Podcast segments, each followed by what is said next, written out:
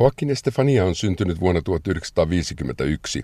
Hän varttui Espanjassa Francisco Francon diktatuuriaikana ja katsoo nyt tuoreessa kirjassaan, että hänen sukupolvellaan oli kirkkaammat tulevaisuuden näkymät kuin espanjalaisnuorilla tänään neljä vuosikymmentä demokratiaan siirtymisen jälkeen. Se on melko hätkähdyttävä näkemys, kun ajattelee, että Espanjan nuoret ovat nyt koulutetumpia kuin koskaan ja maailma on avoin ihan toisella tavalla kuin ennen – mutta Estefania sanoo nuorten näkymien heikentyneen kautta Euroopan.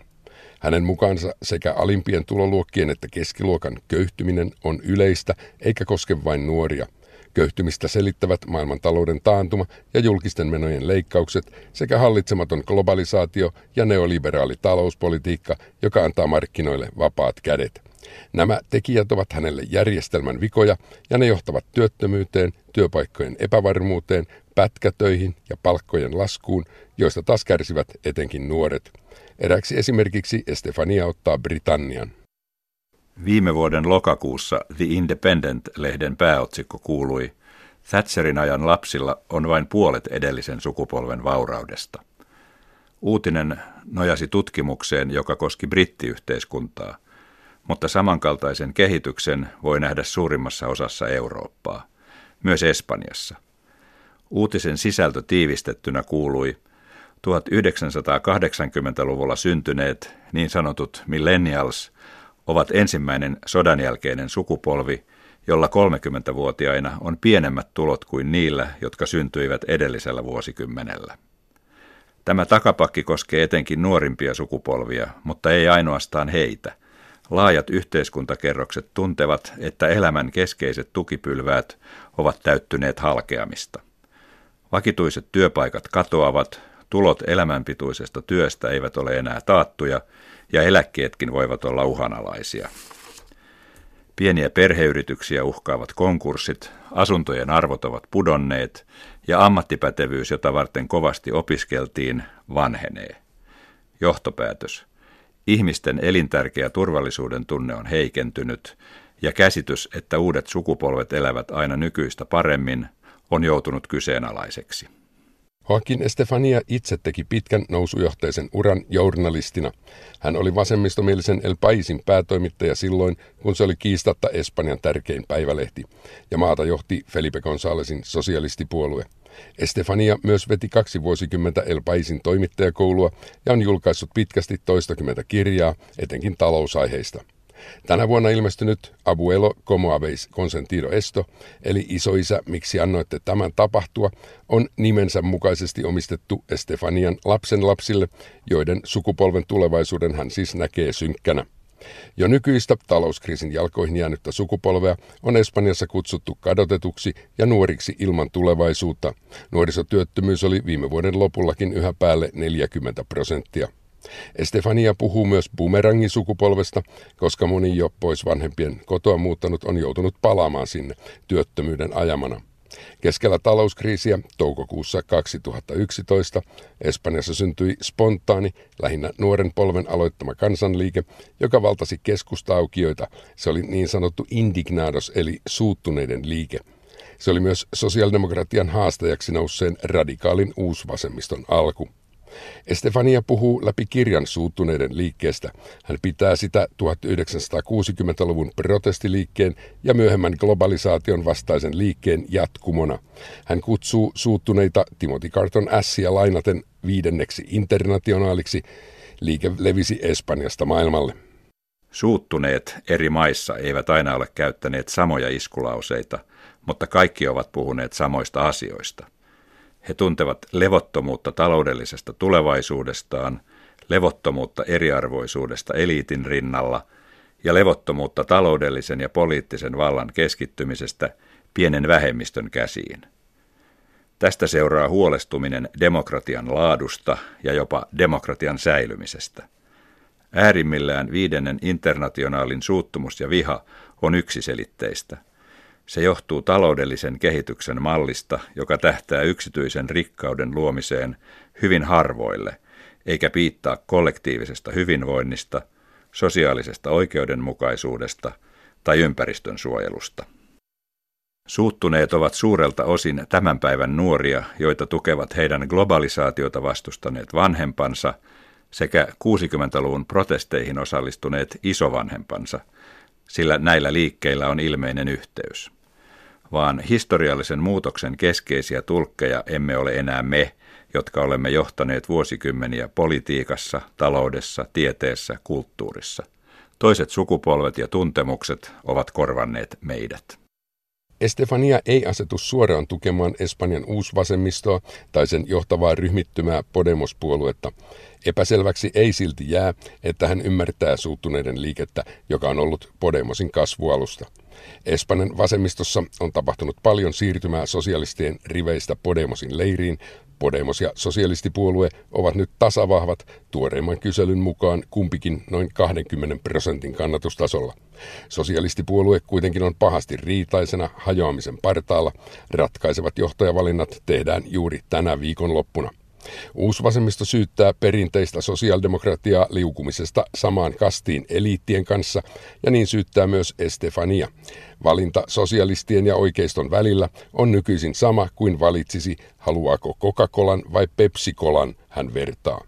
Ranskassa äskeiset presidentinvaalit murskasivat sosialistipuolueen. Ennen vaaleja ilmestyneessä kirjassaan Estefania kommentoi Ranskan tilannetta näin. Edellisessä vaalikampanjassa vuonna 2012 sosialisti François Hollande julisti, jos minut valitaan presidentiksi, haluan, että minua arvioidaan yhdellä ainoalla kriteerillä, sillä että elävätkö nuoret Ranskassa vuonna 2017 paremmin kuin vuonna 2012. Hän pyysi, että hänet tuomitaan sen lupauksen nojalla. Kun Hollanden kausi nyt on päätöksessä, tuomio ei ole suopea – Tulos on katastrofi. Hyvin nopeasti Oland unohti lupauksen, jonka oli asettanut sekä itselleen että hallituksilleen.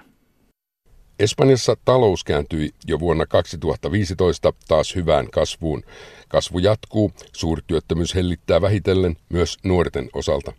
Oikeistohallitus sovittelee siitä sulkaa hattuunsa, mutta Joaquin Estefania sanoo, että kriisivuodet jättävät jälkeensä entistä eriarvoisemman yhteiskunnan. Hänen mukaansa menoleikkaukset ovat rapauttaneet hyvinvointivaltion. Se on Espanjassa yleinen koko vasemmiston argumentti, jonka oikeisto kiistää. Nuoret eivät ole suinkaan ainoita, jotka kärsivät näinä raakuuden vuosina. Täytyy huomata myös, mitä yhteiskunnalle yleisesti on tapahtunut suuren taantuman aikana. Yhteiskunta on nyt kahtia jakautuneempi kuin koskaan, eikä tämä johdu niinkään siitä, että rikkaat ovat rikastuneet, vaan enemmänkin siitä, että köyhät ovat entistä köyhempiä. Siinä ei ole kyse vain eriarvoisuudesta, kyse on taaksepäin menosta.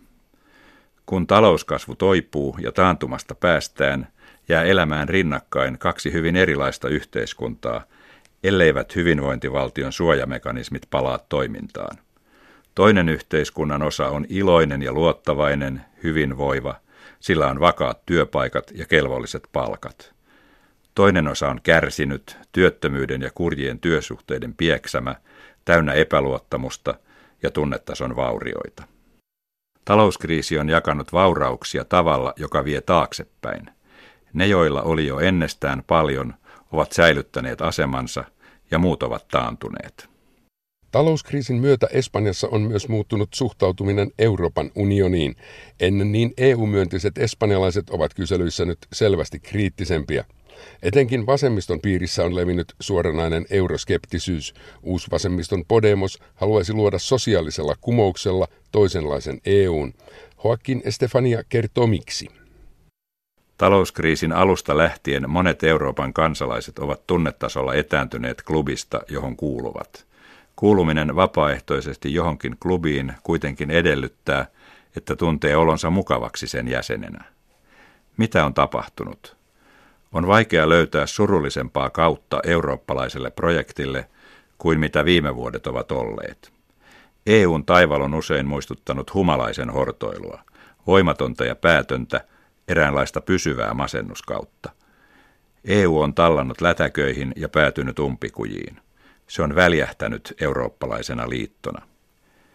EUn ongelmien kroonisuus on arvoitus, joka jossakin vaiheessa pitää ratkaista – Johtuuko jatkuva halvaus konservatiivipuolueiden ylivallasta EUn politiikassa ja hallinnossa vai pettääkö itse toimintamalli? Vastauksesta riippuu eurooppalaisen projektin tulevaisuus. Jos halvauksen syynä ovat konservatiivit, asian voi hoitaa vaaleilla. Jos vika on toimintamallissa, on sen korjaaminen vaikeaa. Pohjimmiltaan kansalaisten etääntyminen EUsta on seuraus talouskriisistä, joka on köyhdyttänyt niin monia eurooppalaisia ja vienyt heiltä tulevaisuuden uskon. Mutta lisäksi noudatettu politiikka on aiheuttanut valtavia repeämiä. Niitä on tullut pohjoisen ja etelän, idän ja lännen, keskuksen ja periferian välille, velkojien ja velallisten välille, rikkaiden ja köyhien välille. Tällaiset repeämät sopivat kovin huonosti kuvaan siitä, mitä luulimme eurooppalaiseksi sieluksi. Brysselistä on kuultu vain ankaria viestejä. Sieltä on vaadittu jatkuvia menoleikkauksia ja budjettikuria, maalattu uhkakuvia tulevasta ja tunnettu vain heikkoa myötätuntoa kansalaisten vaikeuksien takia. Talousajattelijana Estefania edustaa siis koulukuntaa, jonka mielestä taantumia pitäisi aina lievittää valtion varoilla, oli velkaa ennestään kuinka paljon tahansa. Espanjan uusvasemmistoa myötäillen Estefania myös haluaisi EUlle sosiaalisen pilarin. Hän toivoo EUn yhteistä työ- ja sosiaalipolitiikkaa, koulutusohjelmia ja yleiseurooppalaista työttömyysturvaa. Hän myös esittää, toden totta, että sosiaalisia investointeja ei tarvitsisi lukea mukaan valtion budjettivajeeseen. Häntä ylimalkaan ei kirjassa vaivaa lainkaan julkistalouksien velkaantuminen, vaikka monien mielestä juuri velkakuorma on se taakka, jonka me vanhemmat polvet jätämme nuorille. Järjestelmä ei epäonnistu, jos se ei pysty pelastamaan pankkejaan, tai jos budjettivajetta ja inflaatiota ei saada kuriin, tai jos makrotalous on epätasapainossa. Ne ovat vain välitavoitteita. Järjestelmä epäonnistuu silloin, jos se ei pysty takaamaan kansalaisten hyvinvointia, ja jos heidän lapsensa eivät saa entistä parempaa elämää ja edistyksen ketju katkeaa. Mutta onnistuuko Hoakin Estefania vastaamaan kirjansa kuvitteelliseen kysymykseen, isoisä, miksi annoitte tämän tapahtua? Estefanian mukaan järjestelmä on epäonnistunut, Euroopan unioni on epäonnistunut, vallitseva demokratia pettää odotukset. Mutta vastuulliset, jotka hän nimeää, ovat vähän kuin ne tavanomaiset epäilyt. Näitä on syytetty menneisyydessäkin monta kertaa. Neoliberaali kapitalismi keskittää rikkauksia harvoille ja luo eriarvoisuutta. Ahneet, joilla on tarvittava tieto, ryöstävät omaisuuksia laillisesti. Poliitikot ovat ostettavissa ja liukuvat osaksi eliittiä puolustamaan pankkien ja suuryhtiöiden tarpeita. Pääoma käyttää ylintä valtaa, se tekee mitä haluaa hallitsemattomassa globaalitaloudessa. Ja pohjalla vaikuttaa kansalaisten hyväuskoisuus. Kun heille vain jakaa pankeista lainoja, he luulevat kaiken olevan kunnossa. Estefanian kirja kuvastaa Espanjan vasemmiston nykyistä hajaannusta ja radikalisoitumista. Tekstistä ei kuulla perinteinen sosiaalidemokratia, johon kirjoittaja on totuttu yhdistämään. Vanhan sosialistipuolueen ollessa hajoamaisillaan neuvoo puoluetta lähellä olevan valtalehden entinen päätoimittaja, että nuorten pitää taistella sosiaalisten oikeuksien puolesta. Rakkaat lapsenlapseni, Madridin Puerta del Sol aukion reunalla oli pitkään seinäkirjoitus, jossa luki – Menoleikkauksiako? Taistele.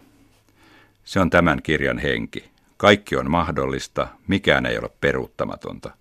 Historiallista välttämättömyyttä ei ole. Se voittaa, joka parhaiten osaa jakaa voimansa. Tasan vuosisata sitten bolshevikki-vallankumous voitti vastoin kaikkia odotuksia. Ennen marraskuuta 1917 sitä oli pidetty mahdottomana hulluutena.